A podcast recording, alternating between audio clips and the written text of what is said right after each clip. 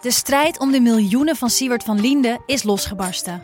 Zowel de staat als zijn stichting eisen de mondkapjeswinst terug. Maar dat die opbrengst in ieder geval niet thuis hoort bij Van Linde, daarover kan toch eigenlijk geen twijfel bestaan. Hoe kon het zo ver komen? Dit is het. We hebben beet. En als Siewert het geld teruggeeft, kunnen wij dit schandaal dan eindelijk loslaten? Je hoort het in de Mondkapjesmiljonairs, exclusief bij Podimo. Ga naar podimo.nl/slash mondkapjes. Je rijdt dus door een oorlogsgebied op een, op een vellig, terwijl het keihard regent en overal pikdonker wordt. Nee, we durven niet te stoppen. En je- eh, ja, eh, Joep is nooit bang. Joep Vermans, de kamerman, die was nu ook echt bang. Via podimo.nl slash gonzo luister je de eerste 30 dagen gratis naar Podimo. podimo.nl slash gonzo. Wij maken geen buigingen naar links en geen buigingen naar rechts. Doe dit de mensen in ons land niet aan. Doe dit onze partij niet aan. Doe dit ons land niet aan. Dit is Betrouwbare Bronnen met Jaap Jansen.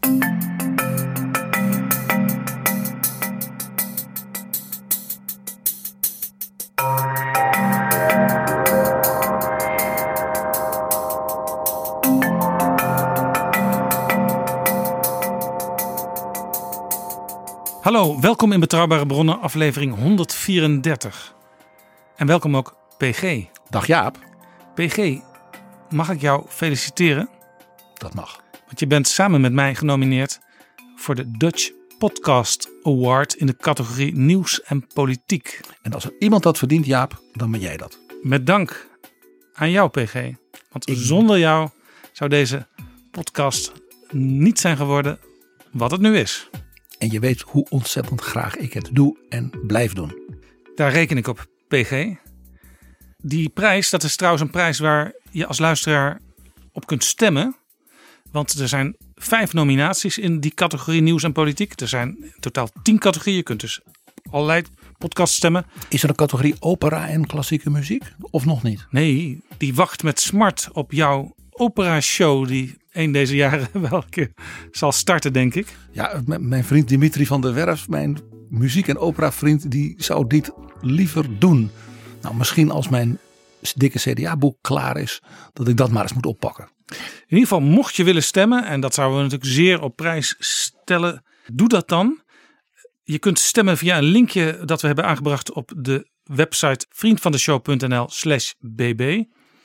Bovenin vind je het linkje. En we zijn je zeer dankbaar en we zijn benieuwd waar we eindigen. Ik vind de nominatie een eer. En alles daarna is mooi meegenomen en leuk. En ik bedank nu alvast de mensen die voor die nominatie hebben gezorgd. Dus ons opnieuw zo hebben gewaardeerd. En iedereen die inderdaad naar de Dutch Podcast Award gaat en ons zijn stem zou verlenen. Jaap Jansen en Pieter Gerrit Kroeger duiken in de politieke geschiedenis. PG, we zitten op een eh, belangrijk moment in de geschiedenis.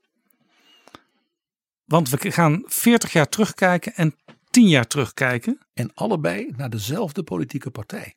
Want 40 jaar geleden, op 11 oktober 1980, is het CDA opgericht, het Christendemocratisch Appel. 40 jaar geleden dus. Een fusie na dat de zeeën hoog gingen tussen drie partijen. En bij het moment van de fusie al meer dan 30.000 mensen die van geen van die drie partijen lid wilden zijn, maar lid waren meteen van dat nieuwe gefuseerde CDA. Eh, we moeten altijd bij vertellen, jij bent lid van die partij. Zeker. Was jij ook meteen van dat nieuwe CDA-lid? Of kwam, kom jij uit een van de eh, Federatiepartners. federatiepartners? Ja. Eh, nee, ik ben meteen in 1975, toen het lidmaatschap van dus die toekomstige partij naast die andere drie mogelijk werd, meteen lid geworden. Want ik was toen als student eh, al zeg maar een soort Europees christendemocraat. Niet zozeer dus een typisch Nederlands confessioneel uit de traditie. eh, maar ik was een, ja, een, een, een aanhanger van dus de Europese filosofie van de christendemocratie. ja, dat helpt je misschien ook om met wat afstand te kijken naar die Nederlandse partij, dat CDA. Oh, maar dat heb ik altijd gekund. Want dat is je vak als historicus. En je was dus al vijf jaar voordat het eigenlijk de partij officieel werd opgericht, was jij lid. Ja. Dat is opmerkelijk. Ik had een lidmaatschapnummer van onder de duizend. Dat was de ene datum, 11 oktober 1980, 40 jaar geleden. Tien jaar geleden, 2 oktober 2010, was er een CDA-congres in de Rijnhal in Arnhem. Daar waren bijna 6000 mensen. En duizend journalisten. Die zich moesten bekreunen over de vraag: gaat het CDA een coalitie vormen met de VVD? Dat werd Rutte 1. En gaan ze dat doen in gedoogsamenwerking met de Partij voor de Vrijheid, de PVV van Geert Wilders? Want VVD en CDA hadden samen geen meerderheid. Nee, dus het was heel goed om voor de luisteraar om dat scherp te hebben. Er waren dus twee zelfstandige, zeg maar, akkoorden. Er was een regeerakkoord, VVD, CDA. Dus uitonderhandeld door Rutte en Verhagen. Als de twee partijleiders. Waarbij Rutte de premier zou worden, de eerste liberale premier sinds Kort van der Linden in de Eerste Wereldoorlog. Ja, de andere partijleider was Maxime Verhagen, zou vicepremier worden. Die zou vicepremier worden. En die, die twee partijen met dat akkoord hebben dus aan de Partij voor de Vrijheid gezegd: zou u dit akkoord in die zin willen steunen dat u moties van afkeuring niet steunt, als die bijvoorbeeld van de linkerzijde zouden komen, en dat u elementen van het beleid van dat kabinet dus ook voldoende vertrouwt, ook die ministers voldoende vertrouwt, dat zij het goede zullen doen, waarbij wij met u een aantal, zeg maar, zowel procesafspraken als inhoudsafspraken maken van, u kunt erop rekenen dat we dan dit, dit en dit bijvoorbeeld niet doen en dat, dat en dat wel doen. Ja, en er waren een paar onderwerpen buiten haakjes geplaatst, waar de PVV bijvoorbeeld al zei, daar gaan we dit kabinet niet op steunen. Maar ook niet naar huis sturen. En daar zou het kabinet er dus van uit kunnen gaan dat waarschijnlijk met andere partijen in de Kamer, bijvoorbeeld op het punt van het buitenlands beleid, wel meerderheden te maken zouden zijn. Oh ja, dat moest je dus maar afwachten. Het was heel goed denkbaar dat er een soort fundamentale oppositie gevoerd zou worden van wat er ook gebeurt. Uh, uh, al doet Rutte iets waarmee hij de Nobelprijs voor de Vrede verdient. We sturen hem naar huis, want hij moet naar huis. Dat kan ook. Zulke partijen heb je ook. Er was dus geen enkele, uh, ik zal maar zeggen, redelijke verwachting dat dat als, als vanzelf zou gebeuren. Mag ik één puntje noteren hierbij? De Partij van de Arbeid onder leiding van Job Cohen had op dat moment een helemaal niet zo beroerde verkiezingsuitslag gemaakt. Cohen werd zelfs en terecht in zijn partij bejubeld dat hij dus de verwachte grote nederlaag had afgewend. Ja, slechts een paar zetels verschil met de VVD die de premier ging leveren. En ook D66 en GroenLinks, uh, laat ik zeggen, die konden er zijn, zal ik maar zeggen. Die partijen, geen daarvan heeft gezegd: wij zouden vinden het idee van invloed van Wilders op de regering zo slecht dat wij bereid zijn dat kabinet Rutte-Verhagen te gedogen. Ik vind hen dus nooit helemaal onschuldig aan die situatie. Die hadden ook tegen de koningin kunnen zeggen in de kabinetsformatie: voor onze partijen, voor onze idealen, voor ons, hoe, onze, hoe wij Nederland willen geregeerd zien, is de gedachte dat Geert Wilders op een of andere manier betrokken is bij het landsbestuur zo verwerpelijk dat wij bereid zijn dat kabinet Rutte-Verhagen met gedoogsteun overeind te houden. Ze hadden natuurlijk ook gewoon kunnen regeren met Rutte. Paars plus. Dat is mislukt. Ja. En dat is niet de schuld natuurlijk van Verhagen. Ja, het lijkt een beetje wat je nu zegt op uh, wat ze in uh, België een cordon sanitair noemen. Eigenlijk dat een partij sowieso wordt uitgesloten van regeringsdeelname. Ook in een gedoogconstructie. En dat de andere partijen dus op elkaar aangewezen zijn om uit die combinatie een meerderheid te vormen. Dus dan stel ik met jou vast dat de Partij van de Arbeid, D66 en GroenLinks geen cordon sanitair tegen, tegen Wilders de facto hebben uitgevoerd. Terwijl ze zeiden dat ze dat wel deden. En dat vind ik dus nog altijd een puntje.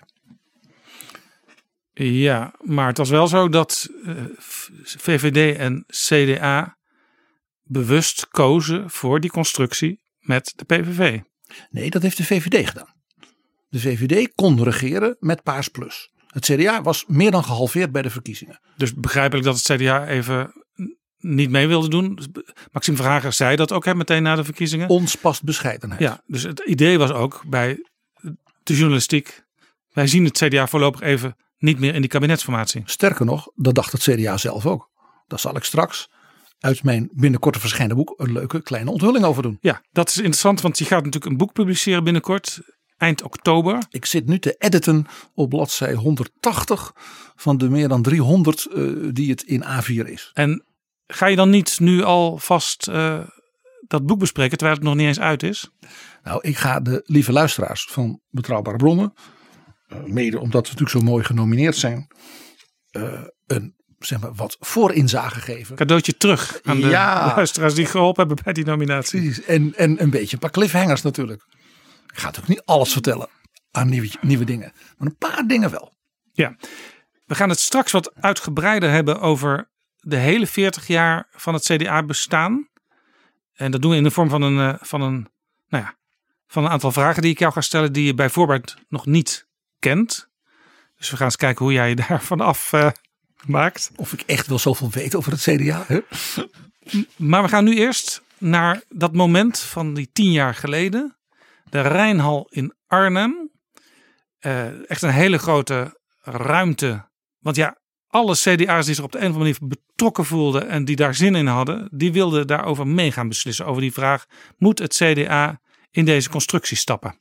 Ja, dus in die dubbele constructie. Regeerakkoord met de VVD en dan VVD-CDA samen met zich afspraken over het gedogen en dus niet meteen naar huis sturen van het kabinet door de PVV. Ja, en het interessante is, je kunt die hele Rijnhal bijeenkomst die acht uur lang duurde, kun je terugvinden op YouTube. Er zit ook een link in de beschrijving van deze aflevering. Het interessante is dat eigenlijk dat hele congres, dat gaat eigenlijk maar over één vraag. Kunnen we met die PVV en wat gebeurt er met onze partij als we daarmee gaan samenwerken? Het is dus niet zo dat puntsgewijs alle kleine onderdeeltjes van dat dubbele regeerakkoord werden afgewerkt, wat je normaal op een congres zou verwachten.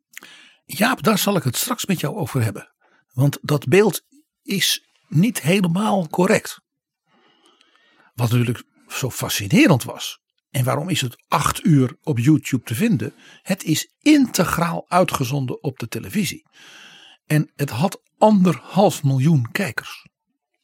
Het was dus een van de best bekeken programma's van dat seizoen. Ik bedoel, Ajax had het mooi gevonden voor een voorrondewedstrijd. Het was bij, bij wijze van spreken een Shakespeareaans drama wat zich daar ontrolde. Het is ook genomineerd geweest voor de Nipkoff-schijf. Voor de Nipkoff-schijf? Als het mooiste programma op de televisie van dat seizoen. De Nipkoff-schijf. Ik had dat echt mooi gevonden. Een Dutch Podcast Award is mooi, maar de, de Nipkoff-schijf heeft ook wel iets. En dan Henk Bleker en Maxime Verhagen die de prijs in ontvangst nemen. Uit handen van Geert Wilders. Uh, nou, ik zat meer te denken aan iemand van de publieke omroep. Maar ja.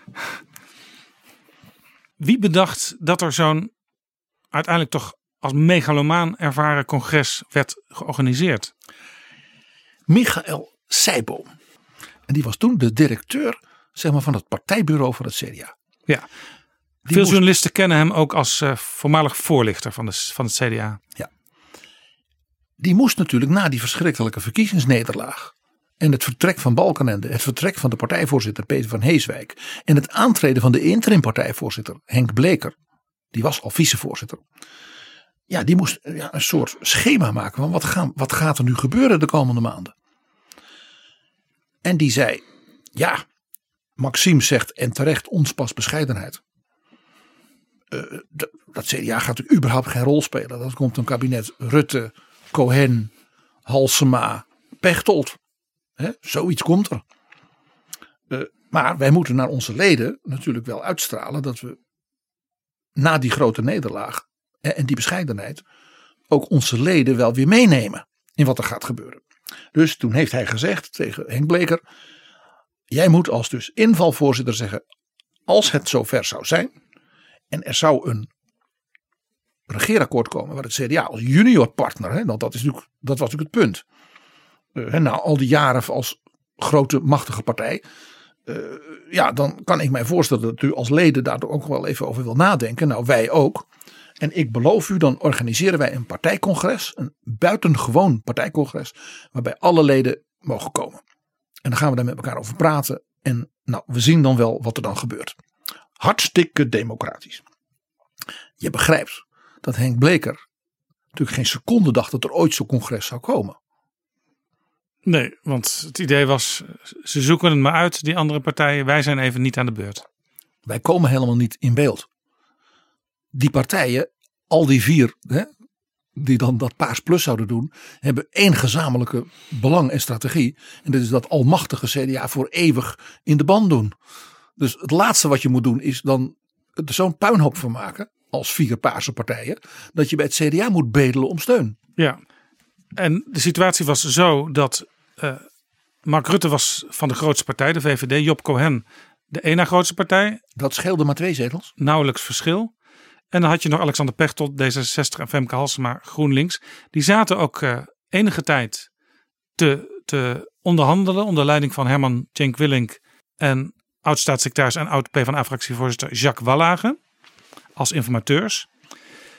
Uh, maar dat ging heel stroef. Uh, Cohen in de ogen van Pechtold en Halsema, die was tot weinig bereid. En de Telegraaf was een campagne aan het voeren in VVD-kringen. Dat er nu toch wel iets heel ergs dreigde te gaan gebeuren. Namelijk de komst van Paars Plus. Dus ook de VVD kreeg steeds meer jeuk. En uiteindelijk is het niet doorgegaan. De Telegraaflezer, de VVD-kiezer, ontdekte dat als je de VVD dan maar groot werd. En het CDA klein. Dat je dan een links kabinet kreeg. Dat was natuurlijk een spiegelpaleis. dat was natuurlijk het laatste wat ze hadden gedacht. Ja, en het idee was bij zeg maar, de conservatieve kant van de VVD. We hebben al eens acht jaar paars gehad. Nu krijgen we dat weer. En dan notabene nog met GroenLinks erbij ook. Ja, en onthoud nog iets. Die vleugel van de VVD was natuurlijk in diepe rouw. Die waren Rita Verdonk kwijtgeraakt. Ja, vier jaar eerder was er die strijd tussen Rutte en Rita geweest. Hun heldin. Dat leidde tot een kanjer van een verkiezingsnederlaag voor de VVD in 2006. Met Rutte 1, Verdonk 2, is iedereen vergeten. Kanjer van een nederlaag. Nou, Rita wordt uit die VVD gezet. Begint haar, uh, mag ik het zeggen, megalomane project Trots op Nederland. Haalt nul zetels. Dus de VVD, die vleugel van de VVD, was in de rouw. Die vonden dus die overwinning van Rutte helemaal niks. Ja, en het zou best eens kunnen zijn dat een aantal mensen rondom Mark Rutte heen, die hem zeg maar, inhoudelijk wat meer naar rechts hadden geduwd, omdat ze zeiden: dat is, dat is de echte VVD-koers waarop we altijd scoren. Ja, die waren misschien bang voor een terugslag als er nu ineens notabene met GroenLinks erbij zou worden geregeerd. Ja, man als Ivo opstelt, de man is Uri Rosenthal die tegen Rutte hadden gezegd: doe dat niet, dat groen rechts en met milieu. Ja, gewoon, Kamp zei dat ook, uh, Edith Schippers zei dat ook tegen Belastingverlaging, vroom vroom partij, misdaad bestrijden, MKB. Maar goed, dat, om, om alle redenen ging dat niet door, dat Paars Plus. Toen kwam het CDA weer in beeld. En toen moest Maxime Verhagen toch besluiten met zijn fractie: ga ik aan tafel zitten in de kabinetsformatie? Ja, maar de geschiedenis van die kabinetsformatie is nog veel, veel complexer dan jij nu zegt. Paars Plus mislukte. Dat betekende dat de VVD dus met de pet in de hand naar het CDA moest. Die rechtervleugel van de VVD die zei ja, maar wij kennen die CDA's, die deugen niet. En Zijn niet te vertrouwen. En die Verhagen, daar, daar was en terecht iedereen doodsbenauwd voor. Als onderhandelaar. Die, die bespeelde echt alle violen tegelijk. Een beetje een Roomse gluipert voor sommigen. Voor sommigen een Roomse gluipert. Voor anderen een, zoals ik, een briljant politicus. Die, eh, laat ik zeggen, die veel onrecht is gedaan. Maar uh, laat ik zeggen, de lezers van mijn boek binnenkort zullen een heel ander beeld van Maxime Verhagen krijgen. Dat overigens helemaal niet wegpoetst. Dat hij een onvoorstelbaar handige, geslepen Limburgse politicus. Rutte was dus gedwongen met de pet in de hand naar het CDA te gaan, maar een deel van de VVD had grote twijfels. En die zeiden dus dat kan alleen als de PVV meedoet. Dan gaan we die twee Limburgers tegen elkaar uitspelen. En daar was ook het verhaal natuurlijk dat het CDA heeft verschrikkelijk verloren in het zuiden van het land aan de PVV. Dus dat zijn concurrenten die vreten elkaar op. En de nette CDA's gaan daar naar ons toe, naar de VVD. Dat was het idee. Want in de VVD wisten ze natuurlijk dat een groot deel van het CDA zo niet bijna alle CDA's, fundamenteel echt wel moeite hadden met het idee dat er iets met de PVV zou gedaan worden. Het was volstrekt ondenkbaar voor het CDA dat de PVV in een coalitie zou komen. Ook voor Verhagen. Waarom was dat ondenkbaar? Dat heeft te maken met de principes. Gewoon heel simpel. Als je één geloofsgemeenschap of het nou de Joden zijn, de moslims of de Hindoes, verklaart als niet vallend onder de godsdienstvrijheid, dan heeft geen enkele gelovige godsdienstvrijheid. Zullen we meteen even een fragment laten horen uit dat acht uur durende congres in de Rijnhal? Oud-premier Dries van Acht. Die dus dit punt, zoals je dat van hem gewend bent, dus relateert aan het, de internationale rechtsorde. Dus de echte staatsrechtgeleerde uh, Dries van Acht.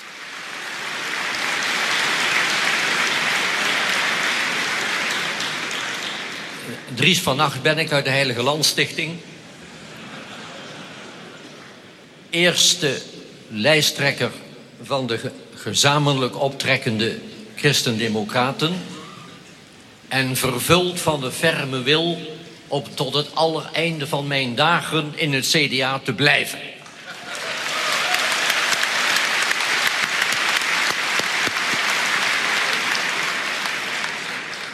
Het gaat mij zeer aan het hart dat ons CDA zich dreigt te verbinden, daar heb je de V, aan de PVV.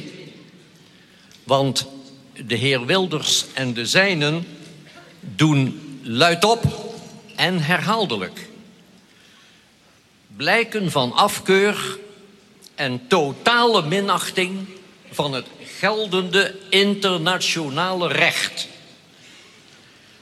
De Nederlandse grondwet gebiedt de Nederlandse regering het bevorderen van de internationale rechtsorde. Welnu, wij dreigen ons afhankelijk te maken van een Kamerfractie die juist het tegendeel hiervan doet. Dat is onverenigbaar met Nederlands positie als eh, rechtsstaat in volle, volle aanwezigheid en capaciteit.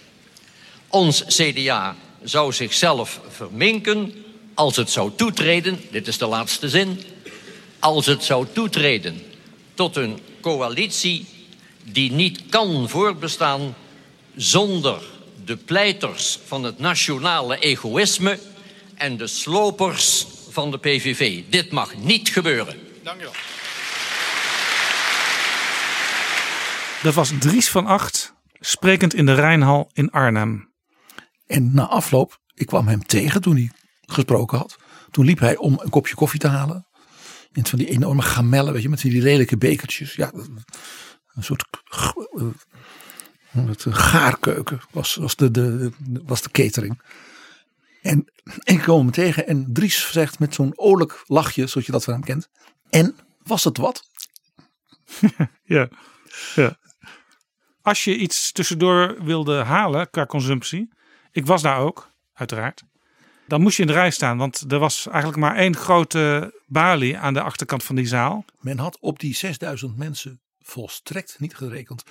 De getallen uh, van zeg maar, de, de, donderdag en de vrijdag dat het partijbureau was gaan bellen met de provincies van uh, nou, hoeveel mensen van jullie komen er.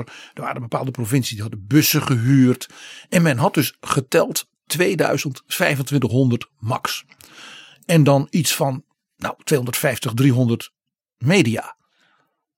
Er waren media uit letterlijk de hele Klopt, wereld. Want ik werkte die dag daar voor één vandaag, maar ook voor CNN.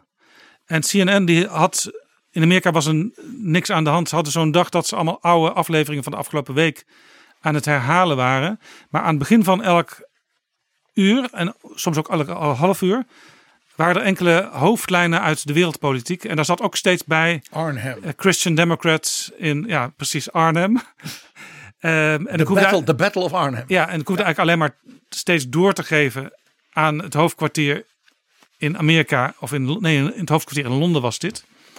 Of er alweer veranderingen waren. En de, er waren niet zo heel veel veranderingen, want ze waren nog steeds over die ene vraag bezig. Moeten wij wel of niet in die gedoogconstructie gaan samenwerken? Dus ik belde wel steeds met, met, met Londen, maar heel veel veranderde er niet in die kop elk half uur. Dus het was niet zo dat om de 10 minuten Wolf Blitzer of Christian Amanpour zei: Jape, tell us what's going on. Nee, het zat gewoon in het rijtje van uh, er is iets in Eritrea aan de hand en er is iets in uh, Saoedi-Arabië. Ja. Ik, ik was er ook, zoals we dat al hadden gehad. En ik ben door de voorlichting van het CDA-partijbureau toen al heel vroeg in de ochtend gekoppeld aan de correspondent van Die Zeit en de Süddeutsche Zeitung. Dan heb je het dus over de twee meest serieuze Duitse eh, media. eh, die daar de hele dag rondliep. En eh, die nou ja, behoefte had gehad aan een zeg maar, CDA-kenner die ook nog iets van Duitsland wist en een beetje Duits sprak. En misschien ook zelfs met de vergelijking met de CDU kon maken. En toen zeiden ze, nou wij weten wel iemand voor u. Dus het leuke was dat ik dus behalve de zaal en de CDA-leden en de andere me en de media en zo, dat ik dus ook een serieuze internationale correspondent als het ware voortdurend eh, bij me had. Met zijn blik op wat gebeurt hier. Dat is voor mij voor de beleving van die dag en ook voor, nou ja, zelfs nu het boek wat ik eh, dan klaar heb, is een hele belangrijke bron geweest. Waar zat jij in die zaal? Ik ben heb rondgelopen. Eh, door de hele zaal. Eh, ook op de, nou ja, dan zag ik die CDA, dan zag ik die bekende. Eh, en ik heb heel veel op de tribune gezeten. Die uitkeek op het prominente deel aan de voorkant. En het podium. En die was helemaal voor de media. En daar was Max van Wezel was daar. En, Van Vrij Nederland. Van Vrij Nederland. En Thijs Broer. Ook Vrij Nederland. Zijn rechterhand. En eh, dus ik sprak Max zeg maar zo'n beetje elke 20 minuten ging ik even omhoog. En dan, eh, nou ja, dan gingen wij el- elkaars waarnemingen vergelijken. Ja, want het is altijd interessant op zo'n congres. Dat geldt ook voor andere partijcongressen. Eh, wie praat er met wie? Wie praat er lang met wie? Wie negeert wie? Precies. En wie komt er plotseling ook weer aan de microfoon? Zoals in dit geval, we hoorden hem net, Dries van Acht. Die vrijwel nooit meer op dat CDA-congres sprak. Er ook niet vaak meer was. Maar hij vond dit blijkbaar wel een uitgelezen moment om van zich te laten horen. En van de Van Acht te laten horen. Eh, ja, ja, zeg maar, zoals men natuurlijk de Nederlandse politiek hem op zijn allerbeste momenten kende. Namelijk de zeer precieze, briljante staatsrechter. Begaafd jurist. Een begaafd jurist van de Heilige Landstichting. En heeft zo'n. Op zo'n dag, er waren natuurlijk veel prominenten en, en, en mensen uit het verleden van die partij. Die kwamen zeggen wat ze ervan vonden. Eh, eh, heel veel kri- kritische woorden, maar ook ja, wat pragmatische kanten van we moeten nu eenmaal regeren. Nou, wat mij het meest bijgebleven is.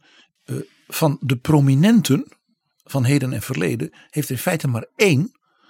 zeg maar een soort betoog gehouden. waarom dat voorstel van het bestuur. want dat lag dus ter tafel. wij stemmen in met. dat dat een goed voorstel was. En dat was Piet Hein Donner. Prominenten die zeg maar, dat wilden seconderen. waren er nauwelijks.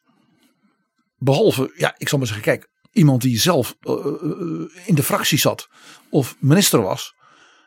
Ja, die had ingestemd in de fractie met het besluit, we gaan dit doen.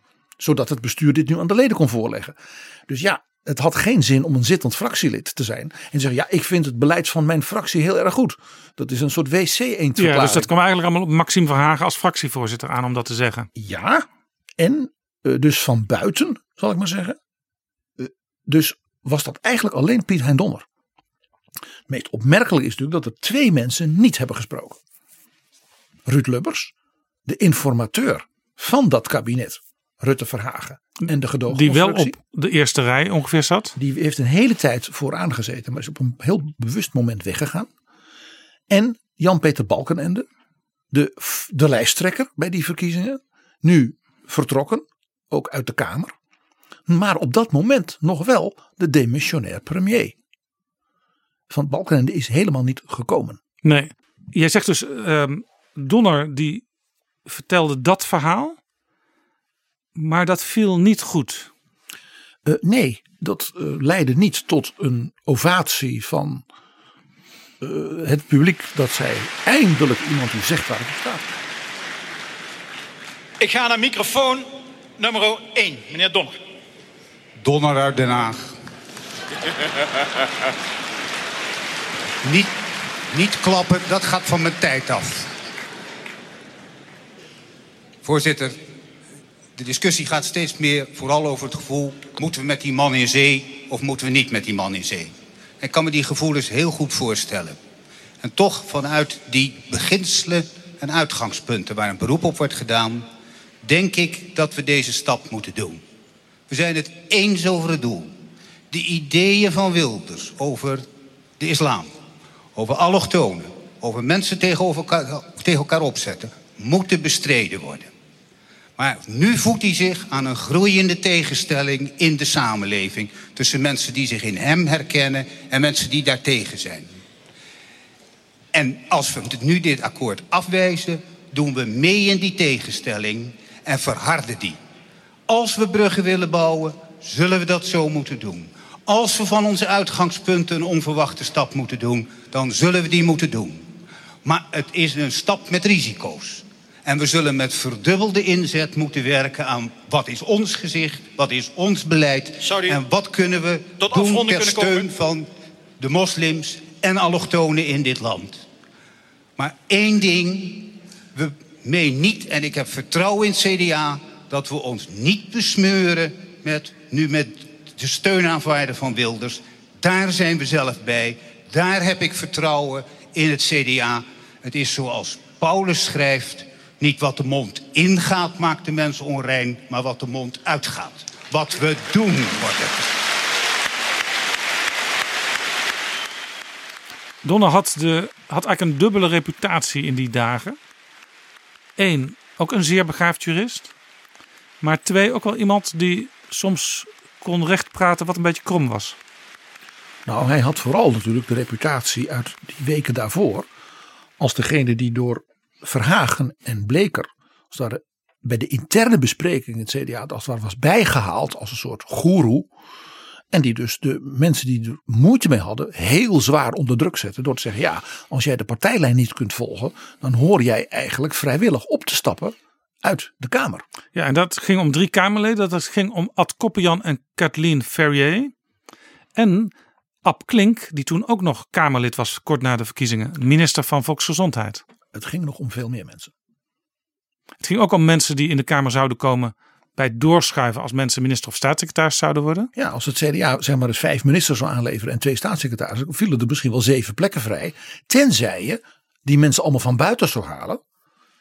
Maar de vraag of er een CDA bereid zou zijn dat regeerakkoord te accepteren. Waar hij dus niet aan mee had gedaan als onderhandelaar. Een hoogleraar van eh, de VU. Een eh, commissaris des, der koningin van Drenthe. Ik noem maar wat. Die kans was klein. Ja, of iemand die toen nog onbekend was landelijk, eh, maar later wel een rol zou gaan spelen, die bij doorstroming er ook in zou komen. Ik noem maar een naam, Pieter Omtzigt. Ja, eh, Pieter Omtzigt eh, deed zelfs gewoon mee met de onderhandelingen. Die zat al bij de fractievergaderingen. Ja, en bij de onderhandelingsteams. Want ja, zonder dat brein en die cijferkunde eh, kon ook Verhagen niet. Nee. Verhagen kende Pieter Omtzigt heel goed als fractieleider van de zeer jonge Pieter Omtzigt die uit het niets, uit de wetenschap in die Tweede Kamer kwam. En Verhagen kon zich af en toe enorm aan Pieter Omtzigt ergeren. eh, maar had een ja, onbegrensde bewondering voor zijn IQ. Want Omtzigt zat al in de Kamer, alleen omdat de partij zoveel zetels was kwijtgeraakt, was hij niet rechtstreeks gekozen. Die moest dus hopen dat er zoveel CDA's in het kabinet zouden komen. Dat hij misschien weer Kamerlid werd. Desalniettemin deed hij dus mee. Om, ja, met zijn ex-collega's en wellicht toekomstige collega's. Omdat hij gewoon een enorme loyale partijsoldaat Ja, is. maar je wist dus niet. Kijk, hij wilde graag weer natuurlijk de Kamer in, maar je wist niet op dat moment hoe hij dacht over die constructie die Iedereen aanbouw was. Iedereen wist dat. Hij was daar niet voor. falikant tegen. Dat had te maken met zijn rol in Straatsburg. Als lid van de Assemblée van de Raad van Europa. En, ja, hij zei, en daar is, ja, was hij toen al natuurlijk de mensenrechtenkampioen. En die zei, ja, als ik mee zou doen in een constructie waarbij dus de, de godsdienstvrijheid en de gewetensvrijheid van een heel groot deel van, de, van een belangrijk deel van de Nederlandse bevolking. Ja, waarvan velen ook nog wortels hebben in landen die ook in die assemblee zitten. Waar ik mee dus moet dealen. Waarmee ik bijvoorbeeld Turkije moet aanspreken op hoe ze de, de Koerden behandelen. En dat doe ik ook. En de Syrisch-orthodoxen. En dat doe ik ook. Ik heb geen enkele credibility meer. Wist Poetin dit? lacht mij uit. Wist Verhagen dit dat zijn potentiële nieuwe Kamerlid deze opvatting had? Iedereen wist dit in het CDA. Dat gold ook voor het, de onderwijswoordvoerder Jack Biskop. Dat ook was van bekend dat hij daar niets voor voelde. Ja, de media die focusten vooral op die drie, die, die twee Kamerleden, Kathleen Verrier en Ad Koppian. Er liep ook op dat congres nog iemand rond met een jek waarop de achterkant stond Koppig Jan de man. Dat was heel irritant dat hij de hele tijd door het beeld liep voor veel mensen, denk ik. Maar goed. En natuurlijk Ab Klink die in de fractie zat. eh, minister van Volksgezondheid ook nog. En die de opmerkelijke positie had naast Maxime Verhagen de onderhandelaar te zijn aan tafel in de kabinetsformatie. En iedereen wist hij heeft er moeite mee. Dat niet alleen, Verhagen had er ook moeite mee. Ze deden het samen. Voor alle helderheid, hè? ze deden het samen. En iedereen wist dat Ab Klink Verhagen zou opvolgen als fractieleider. Als het CDA dus in een, een kabinet zou Ja, komen. Want dat is vaak een, zoals het werkt in een formatie. Eentje gaat dan het kabinet in en de andere die leidt dan bijvoorbeeld de fractie. Want dan heb je dus twee leidersfiguren die beide zeg maar, geïnvesteerd zijn. Dat hele proces hebben meegemaakt. En geïnvesteerd zijn in dat, in dat regeerakkoord. Die dus ook tegen een andere partij kan zeggen: wat jij nu doet, jij schendt het regeerakkoord. Of jij doet nu iets waarvan jij weet dat mijn partij eh, zoiets absoluut niet apprecieert. En dat zou jij niet doen, dat hadden we afgesproken. Dat was dus een hele lastige situatie, want er werd eigenlijk tegen heug en meug werd er gewerkt aan een gedoogcoalitie. Eh, nee. Ik heb het al geloof ik vaker gezegd Jaap. Over deze fase, deze formatie en dit congres bestaat een nou meer uren legendes dan meer uren zeg maar filmmateriaal. Bijvoorbeeld, iedereen is dus vergeten dat er niet alleen Paars Plus mislukte omdat de PvdA dus zich onmogelijk gedroeg, want dat was het. Maar ook dat die coalitie die dus de rechtervleugel van de VVD wilde. VVD, CDA, PVV. Gewoon een echte coalitie. Ja, want dan had je een rechtse meerderheid, dachten zij, tegen het CDA, tegen de, vooral die christelijk sociale vleugel. Dat die dus mislukte, die onderhandelingen. En dat Geert Wilders toen in een soort Trumpiaanse scheldkanonade, eigenlijk taalgebruik wat je niet kunt voorstellen, over Ab Klink met name. Ja, en, en dat, leidde ertoe, dat leidde ertoe dat Maxime Verhagen, met alle emotie die altijd in hem zit, dus een soort eed van trouw heeft gezworen aan Ab Klink. En als je aan Ab komt, dan kom je aan mij. En Ab Klink was dus op dat moment de held van zeg maar christendemocratisch Nederland. En iedereen zeg maar aan de liberale en linkse vleugel van Nederland, die zei nooit die Wilders.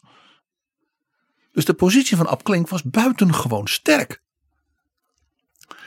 Vervolgens ging de VVD door de knieën. Want ja, Mark Rutte moest premier worden. Als dit mislukte, hè, deze bespreking, moest Mark Rutte met de pet in de hand terug naar Job Cohen. Dit is Betrouwbare Bronnen. Nou Jaap, eh, dat congres begint. Zaterdagochtend. En ja, die bussen, auto's, mensen met, zoals ik, eh, die meereden weer met iemand anders. En de rijen die buiten stonden. Dus dat partijbestuur, die mensen van het partijbureau, de catering, die wisten niet wat ze zagen. Dan de, er stonden dus in rijen geparkeerd, jij zult ze gezien hebben, allemaal mediawagens met van die, van die schotelantennes. Van de VRT, van nou ja, CNN, ik bedoel. Nou, die niet, want dat was ik. Dat was jij, jij was de schotel van ARD, ZDF, nou ja, alles. BBC World. Dus die partijtop was ook best wel een beetje overrompeld. Waarom was dat congres in Arnhem? Ik begrijp, het moest een grote ruimte zijn. Maar het was een plek, die Rijnhol, die heel slecht bereikbaar was met bijvoorbeeld openbaar vervoer. Hoe ben jij er gekomen? En aan- helemaal aan de zijkant van het land. Ja, hoe ik ben met een Avro, met een Avro-auto. En ik had eh, de vicevoorzitter van het CDA, een vrouw uit Den Haag. Die wist dat ik geen rijbewijs had. Die zei, kom jij maar naar mijn huis om half zeven met de eerste bus. En haar man, een keukenprins, Is. Die had dus een heel ontbijt klaargemaakt. Zodat wij eh, om kwart over zeven, ik zal maar, gesterkt richting Arnhem konden rijden. Om er als eerste te zijn. Ja, we waren heel vroeg, heel vroeg. Nou ja, waarom Arnhem? Omdat men natuurlijk had gecalculeerd. Ten eerste, er kan een hoop mensen in, dus dat is mooi. En dat is goed bereikbaar. Voor de Veluwe, voor de Achterhoek, voor Salland, voor Drenthe, voor Oost-Brabant, voor Noord-Limburg. Je snapt hem al. Die mensen uit het westen, uit die grote steden, Die zijn- die leden, die hebben slechte verbinding. Eh zaterdagochtend nog heel pas, pas laat een trein. En dan sta je daar in Arnhem en daar is geen bus naar dat station. Van het station naar die, die Rijnhal. Dus dat was een hele bewuste, sluwe keuze. Dus dan kantel je de uitslag al een beetje een bepaalde kant op, zou je kunnen zeggen. Als je ervan uitgaat dat eh, mensen in de periferie, zoals ze dat in de Randstad noemen, waarschijnlijk wat meer genegen zijn voor zo'n gedoogconstructie. En dat dus de achterban daar op het platteland gewend is om gewoon met de auto van alles te doen. Dus die komen wel en die hoeven ook niet zo ver te rijden. En dit was natuurlijk allemaal vanuit het idee 2000, 2500 mensen. Nou, als daar zeg maar, er, ik noem maar eens wat, 1500 daarvan uit die rurale gebieden zijn, dan is het kat in bakkie. Dat was de gedachte. Ja, dat was dus heel, heel democratisch bedacht eigenlijk. Uitermate democratisch. Je, je weet waarom ik ook niet zo'n voorstander ben van volksstemmingen en dat soort dingen. Dus de inschatting van de partijtop was dat gaan we wel halen. Mede door een uh, uh, zeg maar doordachte locatiekeuze. Ik kwam aan met dus de vicevoorzitter van de partij. En wij komen, nou ja, nadat we onze muntjes hadden gehaald en uh, stembiljetten hadden gekregen en zo. De penningmeester van de partij tegen. Die was ook voorzitter van het CDA Zuid-Holland. Dus die was ook een collega van die vicevoorzitter die in Den Haag woonde. En die zegt, ah, daar is de CDA-watcher. Dat was ik dus. En die zegt van, nou, jij, be, jij hebt verstand van de politiek en van onze partij. Wat wordt de uitslag? Dus ik zeg 75, 25. 75 voor, 25 tegen. En ik werd uitgelachen. Echt, gewoon uitgelachen. Waarom? Het wordt op zijn minst 90-10, zo niet 95-5. Ze hadden de avond daarvoor nog een soort belronde gehad met de provinciale voorzitters. Hoeveel mensen komen er? Hebben we nog dingen? Zijn er nog resoluties die we niet kennen? Heel goed, moet je ook doen. En daar hadden ze gevraagd: wat is jullie inschatting qua wat je hoort onder de leden? Nou, echt. Eitje. Dat was de insteek. En jij had daar dus al twijfels bij, hoewel 75, 25 is nog een ruime meerderheid. Een vrij realistische inschatting van de krachten, dacht ik. Maar de partijtop die dacht dus, ook gewoon gehoord hebbende een aantal mensen in het land, dat het, ja, het zou, er zou wel discussie zijn, maar het zou, het zou niet zo zijn dat ze acht uur later nog op de uitslag aan het wachten waren. Ja, ook dat. Uh, men had natuurlijk bij zo'n gigantische opkomst natuurlijk ook heel veel meer insprekers dan gedacht. Dus het zou allemaal veel langer gaan duren. En interessant was, de partijtop had duidelijk zijn verdediging, toelichting hè, voorbereid. En het interessante was, die, was dus, die zat dus helemaal mis. Zullen we even naar Maxime Verhagen luisteren? Beste mensen, lieve partijgenoten. Mijn opa was wethouder voor de Rooms-Katholieke Staatspartij. Mijn vader, hij zit hier, 89 jaar oud, gedeputeerde voor de KVP. Ik ben 34 jaar lid van het CDA. Ik houd van onze partij en ik geloof in onze partij.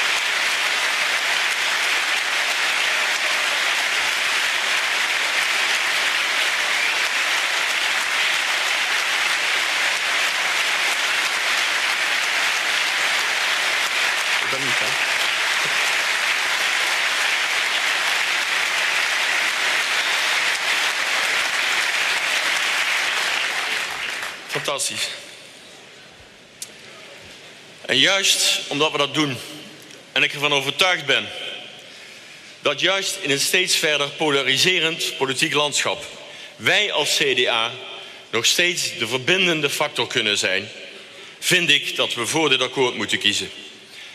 Weglopen van verantwoordelijkheid hoort niet bij ons. Uitgaan van onze kracht en ons geloof, dat hoort bij ons.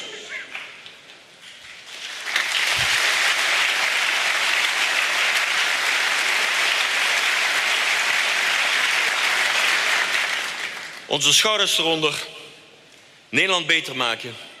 En laten we ons dus niet leiden door de angst voor de PVV, maar door de kracht van het CDA. En daarom zeg ik ja, laten we het gaan doen.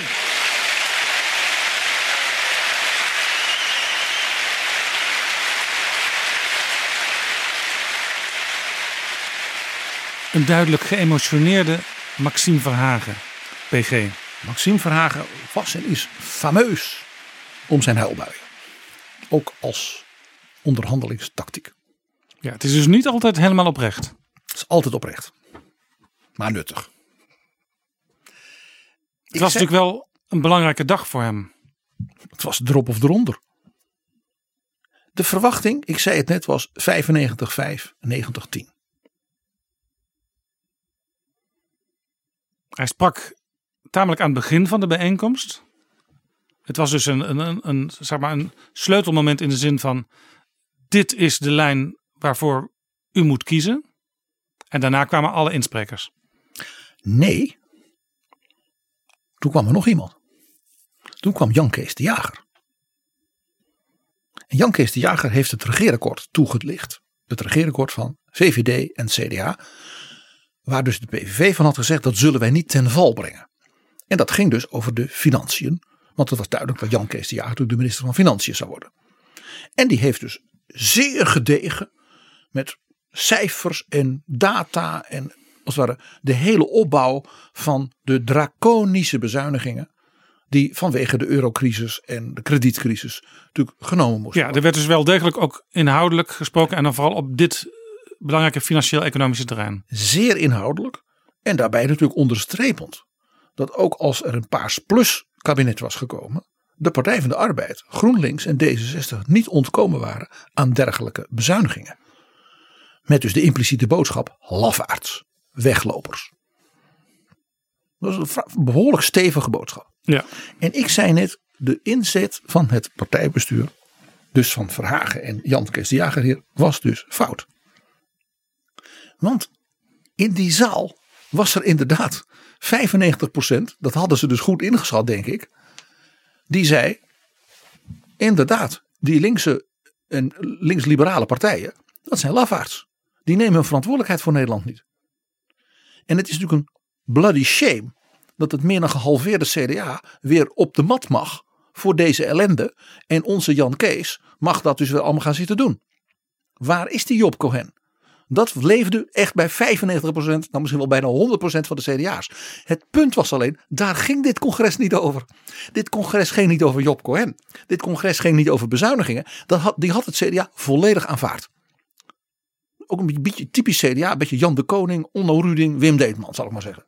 Dat doe je. Ja. Is niet leuk, is niet populair. Dat begreep iedereen Dat was vanuit de traditie niemand, van de partij. Niemand was daar tegen. De CDA-fractie, de Tweede Kamer, heeft ook niet tegen dat regeerakkoord met de VVD gestemd. Dat heeft men 100% aanvaard. Inclusief dus de mee onderhandelende Pieter Omtzigt. De discussie ging over heel iets anders. Die ging over het feit, is het legitiem dat je dus gedoogsteun vraagt en aanvaardt van een partij waarvan je zegt, die, daarvan staan de opvattingen diametraal tegenover de fundamentele gedachten en zeg maar filosofie van de christendemocratie. Inclusief het punt wat we al hoorden van Dries van Acht. Dat ging dus over internationale rechtsorde. Dat ging over het feit dat de Nederlandse regering verdragen heeft getekend dat je de godsdienstvrijheid verdedigt.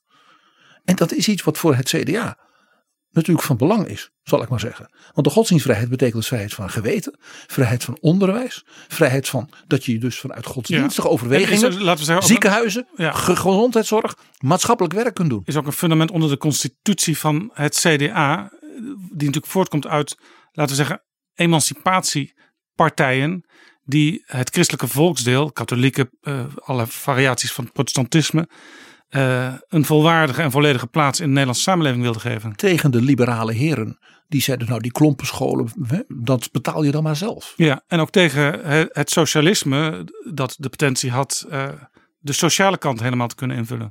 En een revolutie. Met een einde aan de monarchie, de democratie en de geestelijke vrijheid. Laten we dat niet vergeten. Ja. Waar de socialisten. Geldt overigens niet voor alle socialisten. Nee, niet voor de sociaaldemocraten. Nou, eh, dus Jan Kees de Jager hield een voortreffelijk betoog. En die Duitse journalist die met mij eh, in de zaal toen zat. Hè, dus ik vertaalde voor hem even. Hij zegt dit. En die zei van, eh, hoe oud is die man? Ik zei, nou, die is dus heel jong. En die zei, nou, ook qua postuur hè, in die tijd. Hij zei, die zou in Duitsland het wel doen hoor. Potverdorie, wat een, wat een indrukwekkende presentatie. Met cijfers. Hij deed het ongeveer uit zijn hoofd. Knap. Ik zeg, ja, dat is hij ook. hij zegt, maar niemand hier in die zaal is daar toch tegen? Ik zeg, nee, niemand in deze zaal is tegen Jan Kees de Jager. En wat hij nu gaat doen aan vreselijke dingen. Maar daar gaat het niet om. Dat drong toen tot mij door. De partijtop zit hier een betoog te houden waar niemand op zit te wachten. Want dat gelooft men wel. Dat Maxime Verhagen zegt, ik hou van onze partij. Geen CDA zou zeggen, daarvoor kwam ik naar Arnhem in alle vroegte om te horen dat Maxime toch nog wel een beetje van ons houdt. Natuurlijk doet hij dat. Ja. En dat zijn opa als zijn best deed. En dat zijn vader Ja. van 90 eh, eh, ja, een trouw partijsoldaat is. Daarvoor kwam men niet naar Arnhem. Ja, nee, maar het kwam natuurlijk voort, die woorden van Maxime Vragen, uit het idee bij sommige CDA'ers van hij verkwanselt onze principes door die samenwerking aan te gaan. Nog een keer, de verwachting was 90, 95 procent voor. Dus die liefdesverklaring was natuurlijk ook tactisch. Als die partij zeg maar 92 tegen 7 had gezegd wij stemmen hiermee in. Dan was het een love match geweest. Die partij en Maxime Verhagen verstaan elkaar. Vandaar dat ik zei dat was niet slim. Ik snap het wel. Maar achteraf, hè, wijs het achteraf, niet slim. De partijtop dacht dus, ja, we redden het wel en we gaan op een vrij traditionele manier erover praten. Namelijk met alle cijfertjes en alle toekomstige bezuinigingen erbij. En we doen alsof het regeerakkoord met de VVD hier ter discussie staat.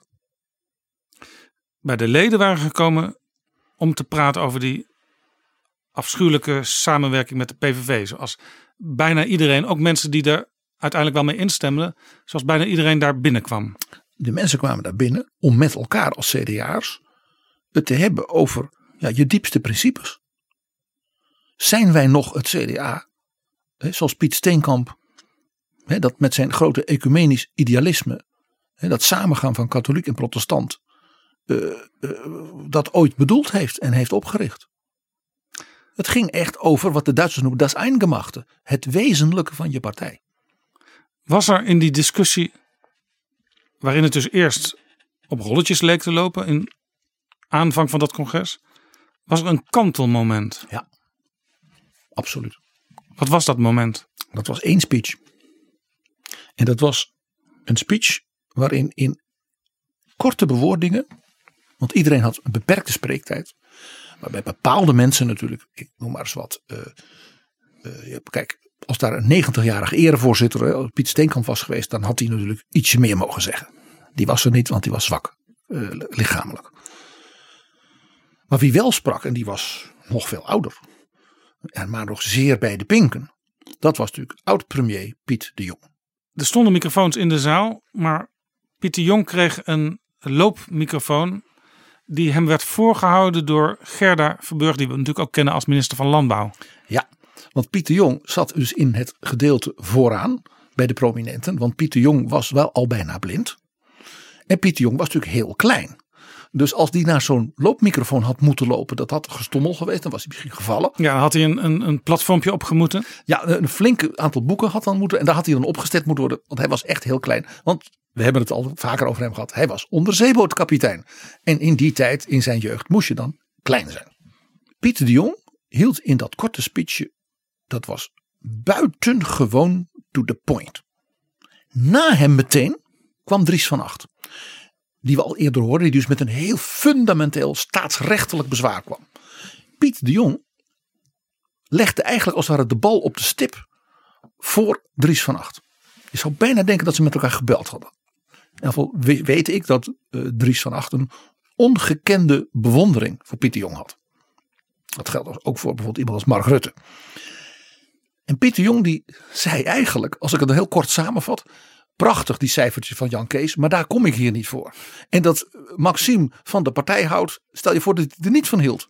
Ik kom, ik kom voor heel iets anders. En dat is zo fundamenteel dat ik dus zeg: dit moeten we niet doen. Nou, uit de mond van een 95-jarige staatsman, icoon. Dat was verschrikkelijk. En hij was dus ook nog katholiek.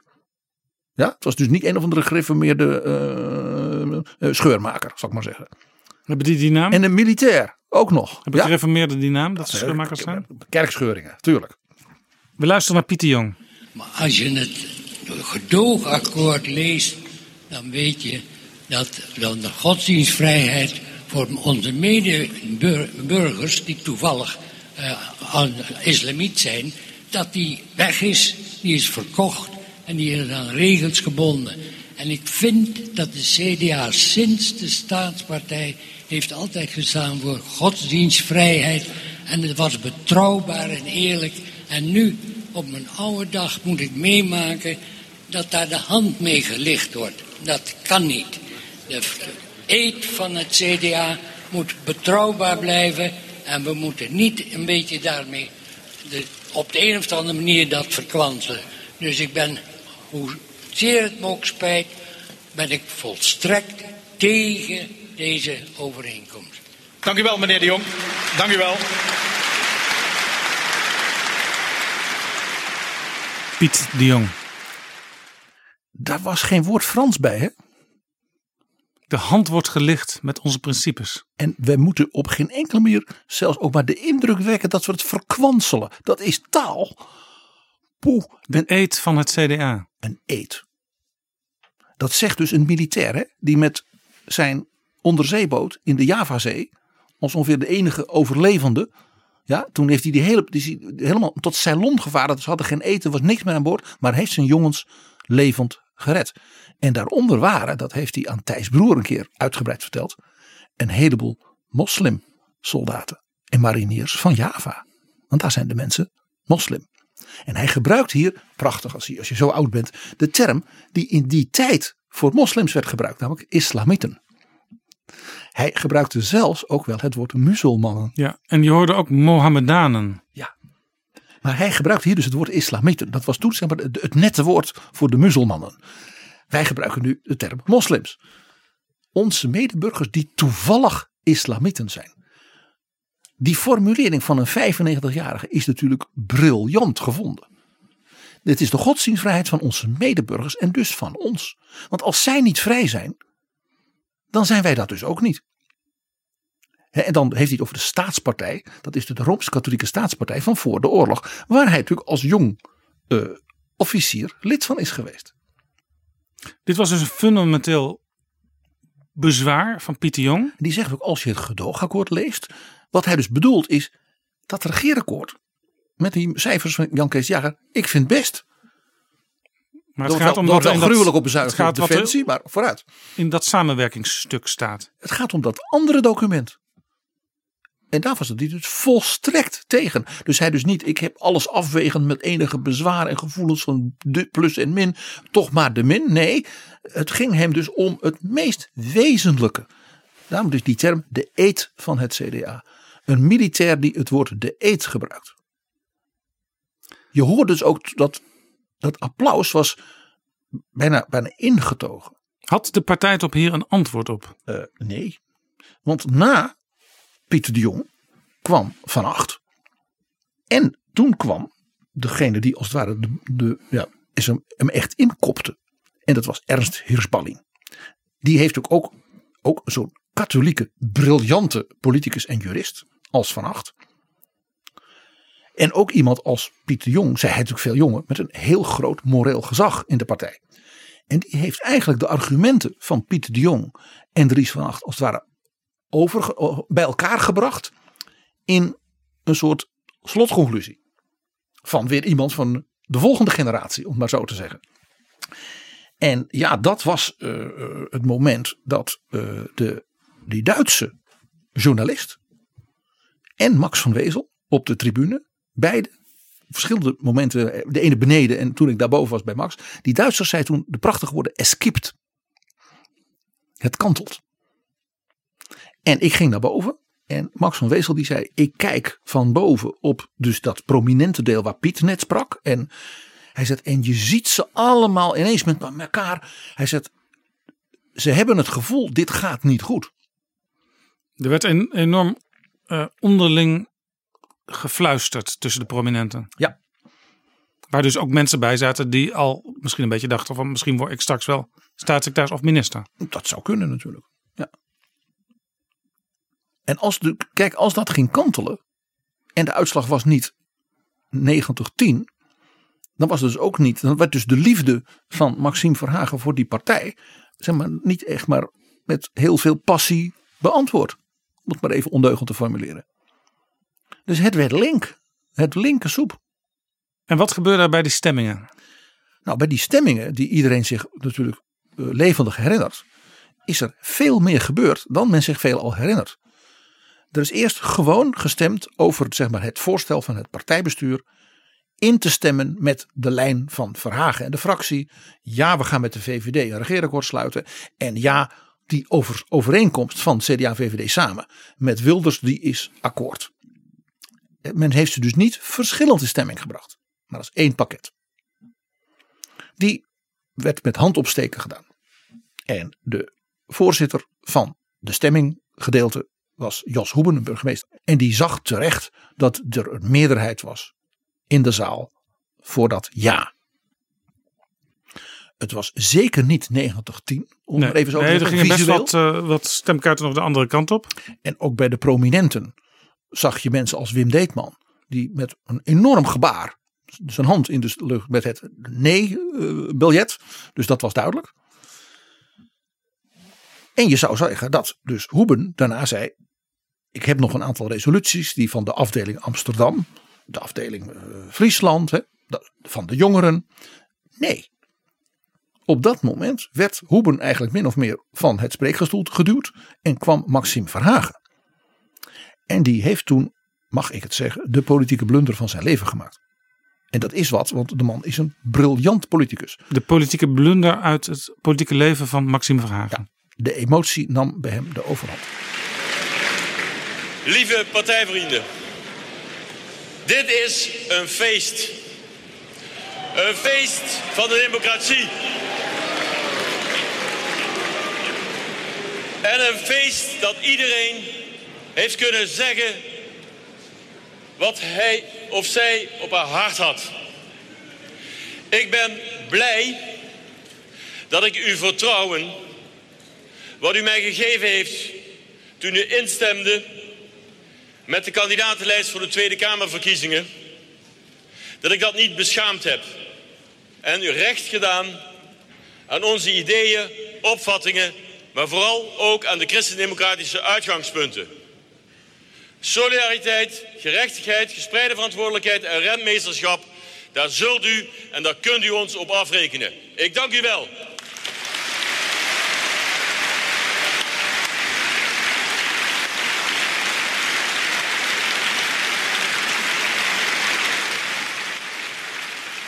PG, er werd geschreeuwd. Ik hoorde volgens mij zelfs iemand roepen: pure dictatuur. Van Hagen kreeg dus een boelconcert uit de zaal. Want niemand in die zaal vond dit een feest. En dat het fijn was dat iedereen zijn hart had kunnen luchten. Er waren mensen die met een knoop in hun maag. Er hebben mensen met tranen in de ogen. Ja, van wat die, die het gevoel hadden: ben, is dit nog mijn partij? Ik bedoel, een man als Pieter Jong die zegt de eet van het CDA, de militair de Jong. Het was dus volstrekt de verkeerde toon. Verkeerde toon en het verkeerde moment.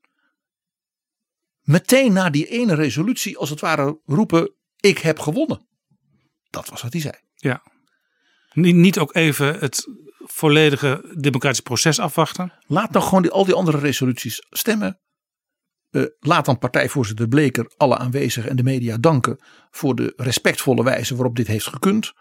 En dat je, en dat je, je Maxime Verhagen als onderhandelaar alle succes wenst bij de afronding hiervan. En laten we proberen als partij de eensgezindheid, die toch vandaag ook bleek, dat we die vasthouden. Dat hadden ze moeten doen. Dus wat er gebeurde was een soort golf van emotie op de emotie van Verhagen. En dat was dus een zeer negatieve golf. En ja, toen moesten er, moesten dus die volgende stemmingen komen. En toen ging het dus helemaal mis. Ja. Want bij die stemmingen was er dus een heleboel resoluties, ja, laag in stemming, die dus tegen de lijn van Verhagen waren. En Jos Hoeben, die stond dus op dat toneel. En die kon niet meer zien of het nou 50-50 was, of 60-40 of 5. En dus na een paar van die stemmingen dat hij zei, ja, dat moest de stemming over. Dat was ook tamelijk hilarisch. Hè? Daar heeft, uh, heel Nederland heeft uh, zich daarom bekreund. Uh, was natuurlijk niet zo aardig in de richting van het CDA, maar ja, ze hadden het zelf georganiseerd. Um, hij zag niet, niet meer precies hoe die verhoudingen waren. Er was ook een heel ingewikkeld stemsysteem met kleurtjes bedacht. En met, eh, op een gegeven moment riep hij zelfs, als u tegen bent, dan moet u voorstemmen. Ja. En later bleek ook nog een keer toen er werd teruggeblikt op deze dag, dat Jos Hoebe kleurenblind was. Dat niet alleen. Ja, het is een ontzettend fijn mens. Dus ik, ik lach gewoon even niet. Ik lach hem niet uit. Maar om de hilariteit van de situatie. Ze hadden ook nog die kleuren verkeerd bepaald. Voor was geel en tegen was paars. En als je kleurenblind bent, dan kun je dus precies dat soort mengkleuren niet zien. Dan zie je grijs. Wit en zwart, dat had nog gekund, zal ik maar zeggen. Maar precies die mengkleuren, die zie je niet. Ik weet, Jaap, dat jij een fragmentje hebt gevonden van die stemmingen met die kleuren en dit en dit. En dan hoor je dat dus wat die Duitse journalist zei en Max van Wezel, dat eskipt, dat dat klopt. Dan zie je dus, en dan hoor je ineens de volstrekte paniek, zeg maar, in dat bestuur, op dat podium. En die zien, wij raken die zaal kwijt. Na de interventies van uh, de Jong, uh, van Acht, Hirsballin.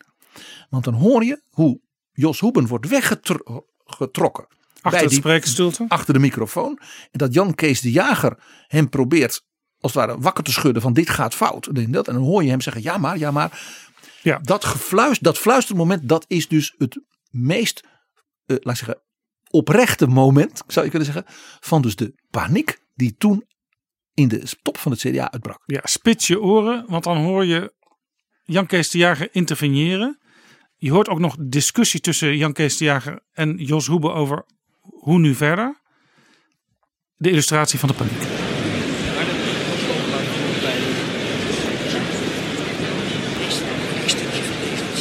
Ja, ja. dat wij daar tegen zijn. Ja.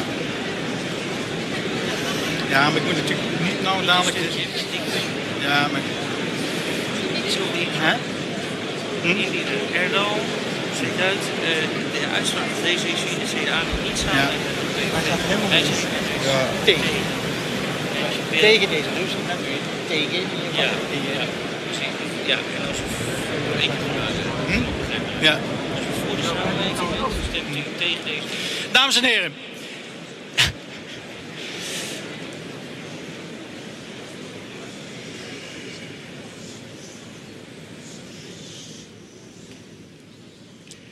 Het is kennelijk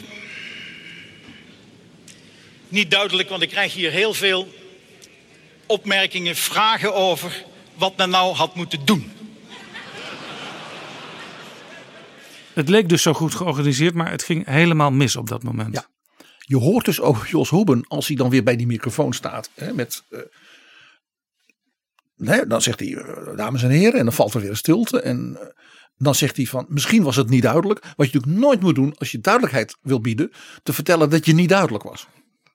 Dus die zaal begint te lachen. Er komt dus, daar gaan mensen dus dingen roepen.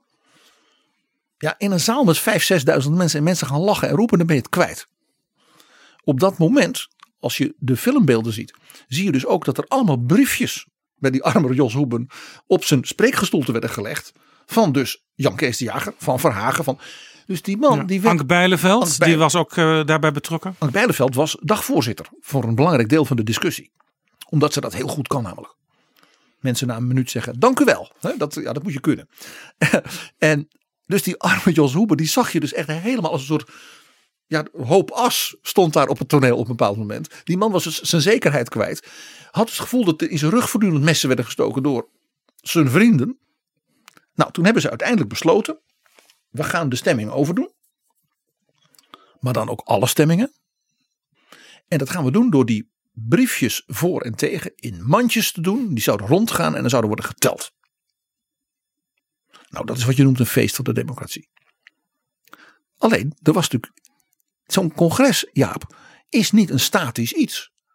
Na de toespraak van Verhagen met dat feest voor de democratie waren de bussen richting Limburg.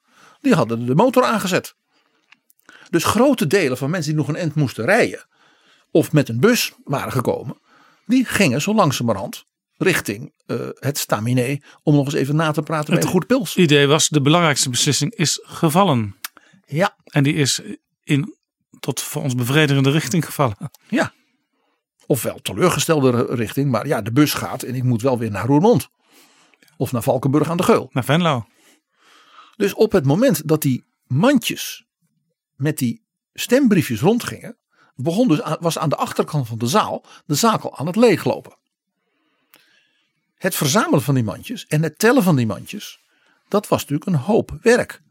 En dat was dus tijdrovend. Dus wie bleven erachter? De ja, werkbijen. De werkbijen, de diehards. Max van Wezel, PG Kroeger en Jaap Jansen. Nou, na een hele tijd wachten. Waarbij natuurlijk de media, zeker de radiomensen. Natuurlijk al die langzaam weglopende CDA's uh, probeerden nog te pakken te krijgen. Ruud Lubbers was al heel slim veel eerder weggegaan. Want die wou vooral niet iets moeten zeggen. Zolang dus de camera's geconcentreerd in die zaal stonden, kon Lubbers wegsluipen. Ja, tijdens de stemming. En ja, toen kwam het moment van dus de, ik zal maar zeggen, echte uitslag.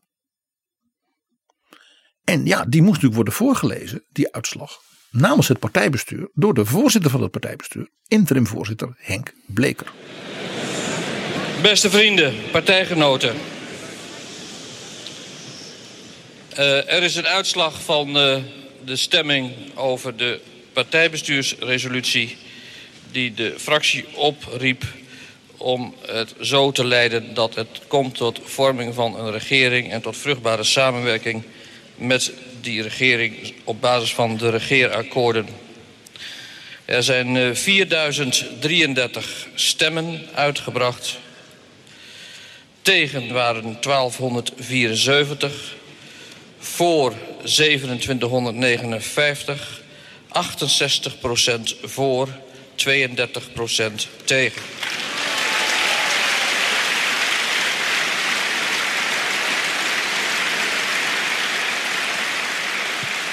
Een wat bedremmeld klinkende Henk Bleker. Dat uh, mag je wel zeggen. Uh, dit is niet, het is een feest. Wat fijn dat we met elkaar hebben gepraat. Je hoort een geslagen man. Het verschil was klein geworden. Uh, Kleiner dan verwacht. Het was de slechtst denkbare uitslag. Jaap, ik had dus behoorlijk misgezeten. 75, 25. En de partijtop helemaal, want die dacht dat het nog veel, een veel grotere meerderheid zou zijn. Verpletterend, dachten ze. 95, 5, 90-10. Als het dat geweest was, was het helder geweest. Dan had men tegen die 5 of die 10 kunnen zeggen: jongens, blijf nou meedoen. Ja, jullie hebben de moeite mee. We zijn natuurlijk bereid naar jullie te luisteren, maar wees wel een goede democraat. En dan zouden er misschien een paar mensen opgestapt zijn uit het CDA. Herman Wijfels of zo. Maar dat was het geweest. Was het 50-50 geweest? Was het ook helder geweest? Dan was Maxime Verhagen naar Mark Rutte gaan. Die had gezegd: Mark, mijn partij trekt dit niet. Dan had natuurlijk het CDA een nog Trumpiaansere geldkonanade over zijn rug gehad. Van Geert Wilders.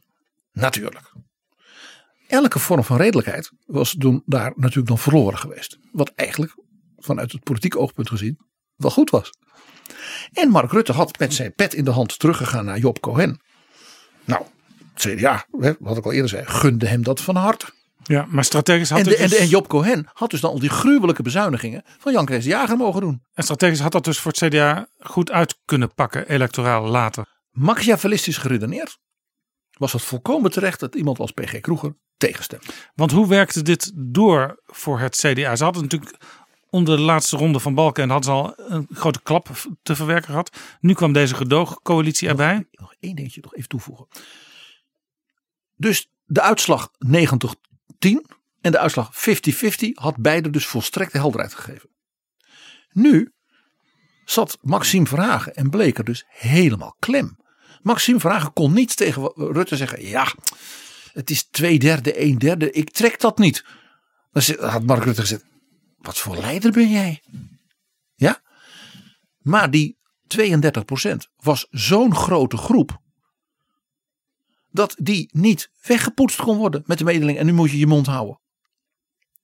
Het betekende dus dat Kathleen Ferrier, Ad Koppenjan, eh, Pieter Omtzigt en de fractie konden zeggen: wij spreken namens ten minste een derde van onze achterban.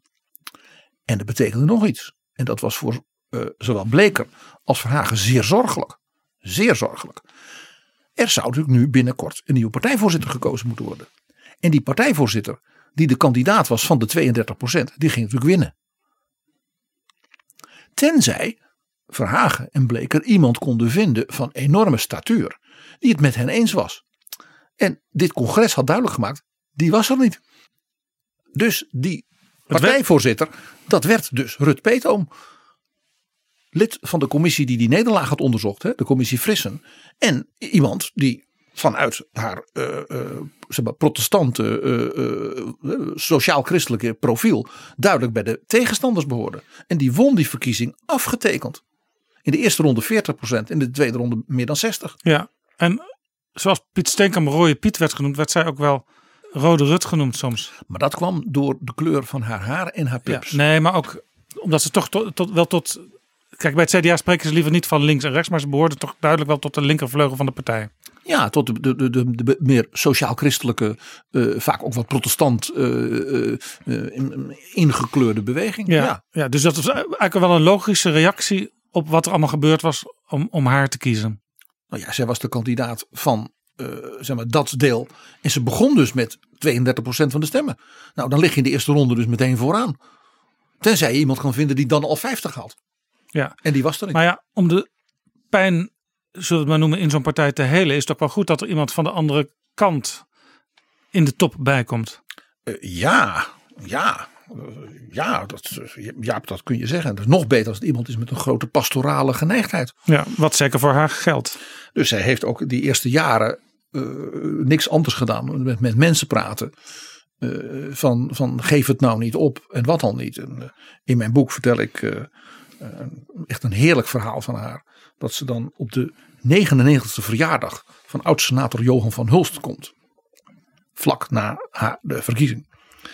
En die was eh, een heleboel, maar niet links. Dat was een conservatieve CHU-man. Maar natuurlijk een ongelofelijke eh, iconische verzetsheld. En die was dus zo verschrikkelijk tegen die samenwerking geweest. Op dezelfde lijn en op dezelfde taal als Pieter Jong. Ook geen linkse drammer. Maar, Johan van Hulst, nou dus eh, Rut Petom vertelde dan dat, ze- dat op die verjaardag komt. Dat ze me zegt, ik heb de volle laag van hem gekregen. Hij was als Eerste Kamerlid berucht om zijn retorische kwaliteiten.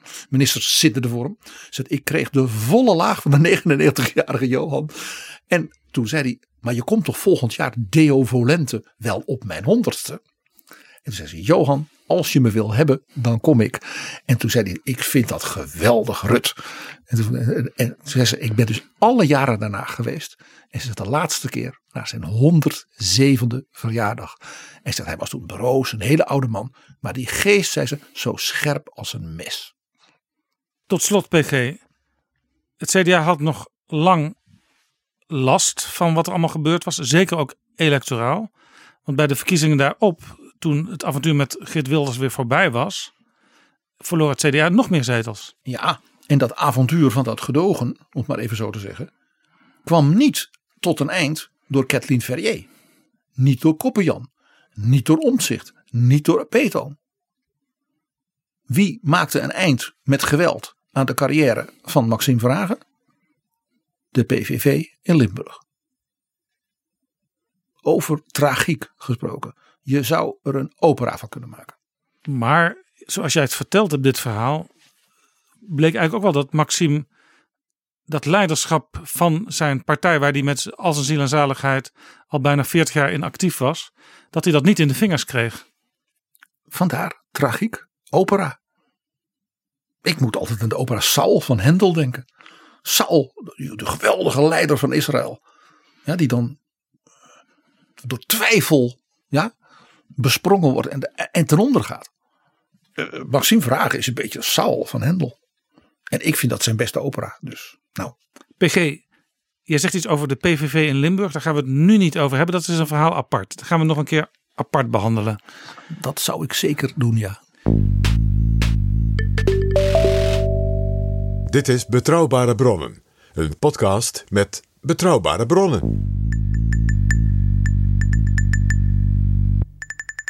Aan het begin van deze aflevering had ik gezegd: er zijn twee datums. De ene datum is 10 jaar Rijnhal-congres. 2 oktober 2010 was dat. En binnenkort, 11 oktober, 40 jaar CDA. Het CDA is 40 jaar geleden opgericht. En over 40 jaar CDA gesproken, daar wil ik jou toch nog een aantal vragen over stellen, PG, in deze aflevering. En dat zijn vragen die jij hier ter plekke krijgt. Dus je moet eventjes misschien eh, je best doen, even graven in je geheugen. Maar ik ben benieuwd hoe jij als CDA-watcher en betrokkenen die 40 jaar beleefd hebt. Wat was het hoogtepunt in die 40 jaar? 15 mei 2002. Tweede Kamerverkiezingen. De Tweede Kamerverkiezingen. Tien dagen na de moord op Pim Fortuyn. Waarbij de volstrekt onbekende en waarvan niemand iets verwachtte. Meester dokter Jan-Peter Balkenende in één klap het CDA weer de grootste partij van het land maakte. Op afstand de grootste partij ten opzichte van alle anderen.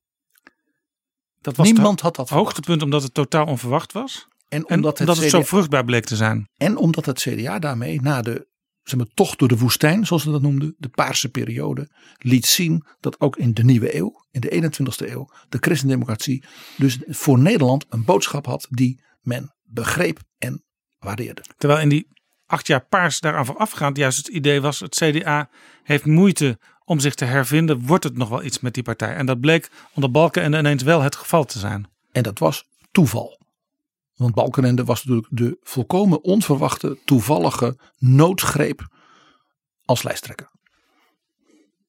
Wat was het dieptepunt in die 40 jaar? Daar hebben we het heel onlangs, Jaap, met Theo Brinkel over gehad. Dat is de fase geweest 1993, 94. Dat Ruud Lubbers, de geniale politicus, ik blijf het herhalen, volledig van het padje raakte. En dat heeft het CDA, maar ook hem persoonlijk, heel geschaad. Ja, en dat was ook de inleiding naar die paarse periode. Dus zo hangen dingen met elkaar samen. Zo laat de geschiedenis ook zien dat het persoonlijke ook heel politiek kan zijn. Uh, Lubbers, die inderdaad van het padje afraakt. Balkenende, als onbekend iemand die die partij ineens er bovenop blijkt te kunnen helpen. En uit het niets. Wat was het meest hilarische moment in die 40 jaar? Ja, ja dat is misschien een heel gek iets. Uh, dat gebeurde in een soort foyer van een congrescentrum in Berlijn. In een pauze. Helmoet Kool praat daar met Hans van den Broek. Welk jaar spreken we over? We hebben het nu over 19, moet ik even tellen, 93, 94. Dus in diezelfde periode van het dieptepunt. En Helmoet Kool praat in de pauze van een Europese topconferentie met Hans van den Broek. Toen net eurocommissaris. Ja, oud-minister van, van Buitenlandse Zaken. Ja, Sir Leon Britton, de vicevoorzitter van de Europese Commissie. De Britse, Tory, Lord Britton en Jacques Delors. En Kool die probeert hen ervan te overtuigen dat hij niets heeft tegen een Nederlandse christendemocraat als voorzitter van de Europese Commissie. Als het maar niet Ruud Lubbers zou zijn. Hij wilde Ruud Lubbers niet. Hij wilde heel graag een Nederlandse christendemocraat. En bij dat gezelschap stond de ambassadeur van de Europese Unie in Washington en later ook in Tokio. Dus een, een van de allerbelangrijkste ambtenaren van Europa. En dat was Dries van Acht, oud-premier Dries van Acht. En toen heeft, sorry, je hoort me nu alweer lachen. Toen heeft Kool ineens met dat grote lijf zich tot naar van achteren. Is dat niet etwas voor den Andreas? Zou het niet een baan zijn voor Dries? Ja. En Dries van Acht heeft mij persoonlijk verteld dat hij dacht dat hij flauw viel. Ook dit weer totaal onverwacht. Ja. En dat is daarbij gebleven toen. Ja, Dries, de reactie van Dries van Acht is blijkbaar zo overtuigend geweest. Uh, laat ik zeggen dat er bijna een dokter moest komen met een glaasje water. Dat zelfs Helmoet Kool was overtuigd. En die was niet snel van zijn stuk te brengen. Want ja, als je 150 kilo weegt, dan is daar meer voor nodig. Wie is de beste politieke leider die het CDA nooit gehad heeft? Die het CDA nooit gehad heeft. Uh, dat is Jan de Koning. Die natuurlijk wel aangewezen werd door Dries van Acht om hem op te volgen. Toen Dries het politieke eh, woud inging. In de nevelen van de herfst, zoals hij dat zelf zo mooi noemt. Ja, en de vaste luisteraars van Betrouwbare Bronnen weten de kwaliteiten van Jan de Koning vaak door jou eh, benadrukt en geloofd. Wie is de beste vrouw als premier die het CDA nooit gehad heeft? De beste vrouw als premier. Dat vind ik een leuke. Ehm, Maria van der Hoeven. Maria van der Hoeven, minister van Economische Zaken geweest, minister van Onderwijs geweest, Kamerlid. Heel veel de Kamer voorgezeten. Eh, daarna een topvrouw eh, in Parijs van zeg maar, de Europese coördinatie van alle energieagentschappen. die had dat gekund. En ja, een perfecte performance altijd. Ze was een, zeer mooi gekleed. Ze was heel sportief. Ze wou slank zijn. Uh, ze had een beetje couture.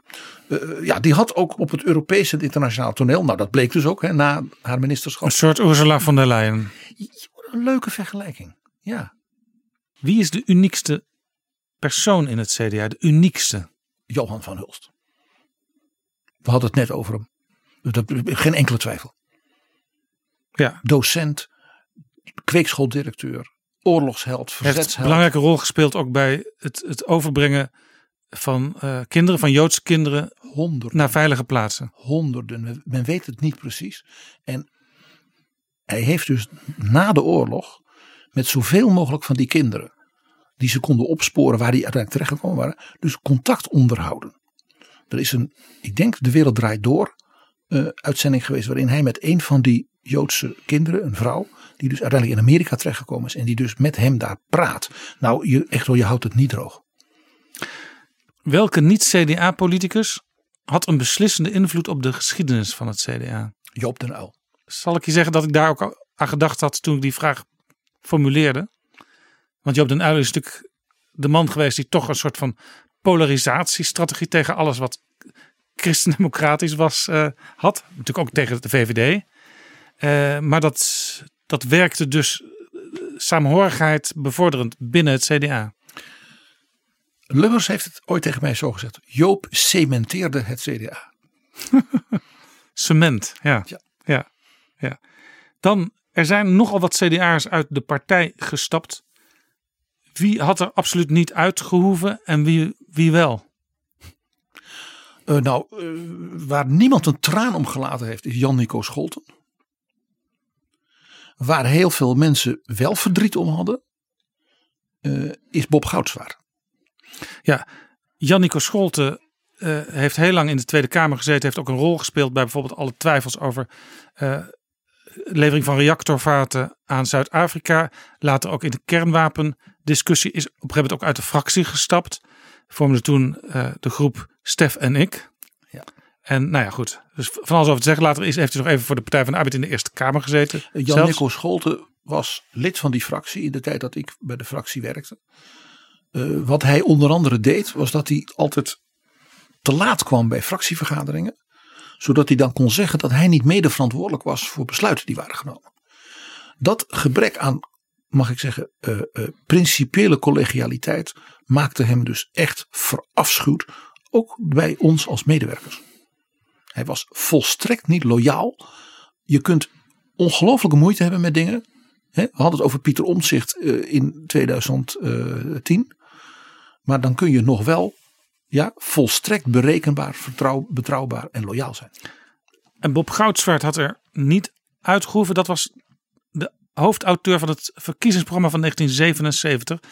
Wat als een, als een uh, toch een beetje een linksig programma gezien werd. En hij dus ook. Hij was een van de belangrijkste partijdenkers uit de antirevolutionaire hoek, dus uit de Kuiperstichting, die dus heel erg heeft bijgedragen aan het groeien naar zeg maar, een gezamenlijke christendemocratische visie en filosofie. Uh, en dat deed hij dus zo goed dat ze hem dus dat verkiezingsprogramma hebben laten schrijven. Dus een antirevolutionair uh, uit de wat voor het strevende christelijk-sociale hoek, die dus voor Dries van Acht, de jurist en katholiek, het verkiezingsprogramma schreef met de beroemde titel Niet bij brood alleen. Wat is het belangrijkste kenmerk van het CDA? de permanente principiële worsteling met de werkelijkheid. Hoe krijgen ze het CDA kwaad? Uh, nou, door als viruswappie Pieter Omtzigt te bedreigen op straat. Mijn collega's op kantoor hebben toen ik dat vernam en die beelden zag, die zijn geschrokken van mij. Die zeiden, PG, we hebben je nog nooit zo redeloos boos gezien. Echt woedend. Ik heb, ik heb geschreeuwd, je blijft met je poten van mijn vriend af. Wat is de grootste prestatie van het CDA? Dat het die 40 jaar heeft volgehouden allereerst. En dat het er meerdere keren in is geslaagd om in een tijden van polarisatie en elkaar wegzetten en elkaar uitschelden en elkaar bedreigen het land weer bij elkaar gebracht heeft.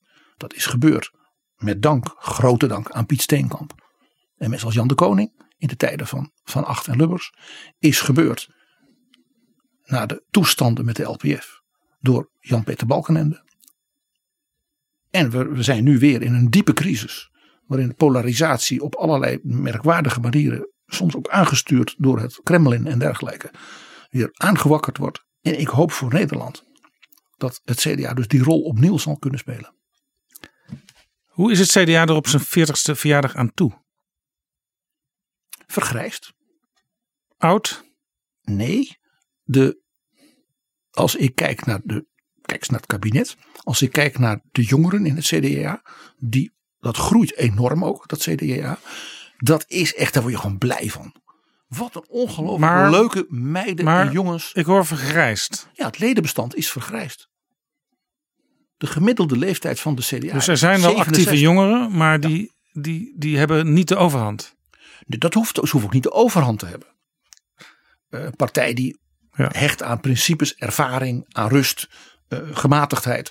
Uh, daar moet niemand de overhand hebben een van de vier principes van Piet Steenkamp is gespreide verantwoordelijkheid. Dus dat betekent dus dat niemand dicteert. Niemand is de baas. Maar het is nog wel steeds zo dat het CDA langzaam uitsterft, zou je kunnen zeggen. Want het, de leden zijn oud en ja, die gaan dood. De lange leden, van zo'n mensen die lang lid zijn van, van het CDA, die zijn oud. Dat klopt. Wat is het grootste gevaar voor het CDA? Uh, nou, misschien niet heel gek. Gebrek aan zelfvertrouwen in een dominant seculier land. Wees trots op je principes. Wees trots op wat je kunt brengen, juist in tijden van polarisatie. Wees trots op het talent van de mensen die je in het landsbestuur brengt. Een man als Pieter Omtzigt. Wees daar trots op. Zij is het CDA natuurlijk ook. Ook een Wopke, een Ank Bijleveld, een Vet Grapperhaus. Tuurlijk maken ze fouten. Wie maakt ze niet? Maar dat je wel zegt, dat zijn mensen die, die staan voor de zaak. Die geven hart en ziel voor de publieke zaak. En daar, wees, wees daar best een beetje trots op. En straal dat ook uit. In de jaren 60 en 70 werd er in partijen als Partij van de Arbeid, VVD en D66 gedacht dat wordt niks met die vorming van dat CDA.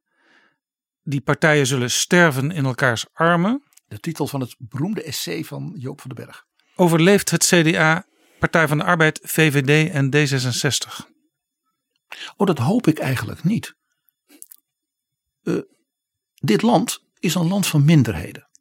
Een land van groepen mensen die het met elkaar moeten doen. Han Busker en Hans de Boer, we hadden ze onlangs. We hebben Mariette Hamer gehad met haar jongerenplatform. Wij zijn een land van mensen die het samen moeten doen. Dus ik wil helemaal niet dat het CDA 60% van de stemmen haalt. Om het maar zo te zeggen. Zoals ik even min wil dat de Partij van de Arbeid dat zou krijgen. Laat staan de VVD, want jij weet, ik ben geen liberaal. Nee, maar ik bedoel, overleeft het CDA die andere partij? Sterven die andere partij misschien eerder dan destijds gedacht werd dat het CDA als eerste het loodje zou leggen? Nou, laat ik het anders zeggen. Ik ben er persoonlijk diep van overtuigd dat de filosofie van de christendemocratie zoals die Europa ook heeft gemaakt, die heeft natuurlijk het socialisme al overleefd. Het is deze dagen herdenken we ook 40 jaar Solidarność in Polen. Paus Karol Wojtyła, Lech Walenza, nu Donald Tusk. Donald Tusk was toen een soort CDA-voorzitter van Solidarność en die zat voortdurend in de gevangenis, want het was toen al een beetje een wilde jongen. Ja, ja. Als je foto's van Donald Ja. Tusk van Nee, toen ziet, nou prachtig. Ja, mooi. Maar je zegt niet voor niks, in een seculiere omgeving moet het CDA zich handhaven. Het geeft al een beetje aan dat misschien die meer seculiere partijen ook wel meer levenssappen hebben. Nou, dat is dus niet gebleken bij het socialisme om te beginnen. Dat is, dat is natuurlijk een, een, een politiek drama. Dat is de ashoop van de geschiedenis. En terecht. En het liberalisme? Nou, eh, ik geloof dat zelfs de liberalen nu zeggen dat het liberalisme eh, misschien toch niet zo helemaal goed is. Vind, eh, Zelfs Klaas Dijkhoff. Nou, niet wat je noemt een, eh, een, een testimonium eh, om trots op te zijn als je dat over je eigen stroming zegt. Dus wat dat betreft, ach, de christendemocratie heeft zodanige diepe wortels in de Europese cultuur, de Europese beschaving en de behoefte van burgers om het samen te rooien. Dat die filosofie, die gaat niet verloren. Tot slot, PG. Eind oktober komt jouw dikke boek uit over de geschiedenis van het CDA. Nou, als het dan klaar is. Ik zit echt heel ijverig te editen, Jaap. We weten ook uit de aflevering over de Amerikaanse presidenten en hun boeken en de boeken over die presidenten, dat jij een, een veel lezer bent en ook graag eh, een, als een dominee het, het geschreven woord wil verspreiden. De dominee, doet, doet, de dominee verspreidt juist niet het geschreven woord. De dominee openbaart Kun je nagaan hoe, hoe ik geïnfecteerd ben door het secularisme? Ja, het is echt heel erg, Jaap. Toch de vraag, als je jouw eigen boeken even buiten beschouwing houdt, wat is het beste boek over het CDA wat mensen zouden moeten lezen om meer over het CDA te weten te komen? Ja, ik vind het boek dat we zo onlangs met Theo Brinkel bespraken. De, de herinneringen van Ruud Lubbers, opgetekend in zijn laatste jaren als premier. Ja, ik vind dat, maar dat bleek ook wel uit ons gesprek, een ongelooflijk boeiend tijdsbeeld. Dus van de, de- ook de jonge Lubbers in dus de jaren zeventig van polarisatie. En hoe dus de nog steeds jonge minister-president Lubbers hè, het stokje van Van Acht overneemt. En dus de kampioen van de depolarisatie. En de wat, wat meer zakelijke, wat meer afgewogen politiek werd. En daarmee natuurlijk ja, ongekende verkiezingsoverwinningen nog nooit geëvenaard. Mede natuurlijk aan de hand van zijn vriend en zeg maar politieke vader Jan de Koning. En in dat opzicht is dat boek, ja, om je, het is ook natuurlijk de echte Lubbers. Inclusief zijn feilen, zijn gemeenheden af en toe, hè, waar ik ook op wees. En ook zijn diepe, diepe gelovigheid. Opmerkelijk dat je als historicus een boek noemt dat net uit is. Maar ik begrijp het, want ja, ik, ik heb het ook gelezen. En het is inderdaad een boek dat heel veel vertelt over de geschiedenis van het CDA en ook over de geschiedenis van Nederland. En over de persoon en de mens Lubbers veel meer dan hij bedoelde te kunnen en willen vertellen. Dankjewel, PG, als CDA-historicus. En ook iemand die toch wel een beetje trots is, denk ik, dat die partij nog steeds na 40 jaar er is. Wij feliciteren die partij. En wij gaan over tot de orde van de dag. Dankjewel, PG. Het was me een genoegen.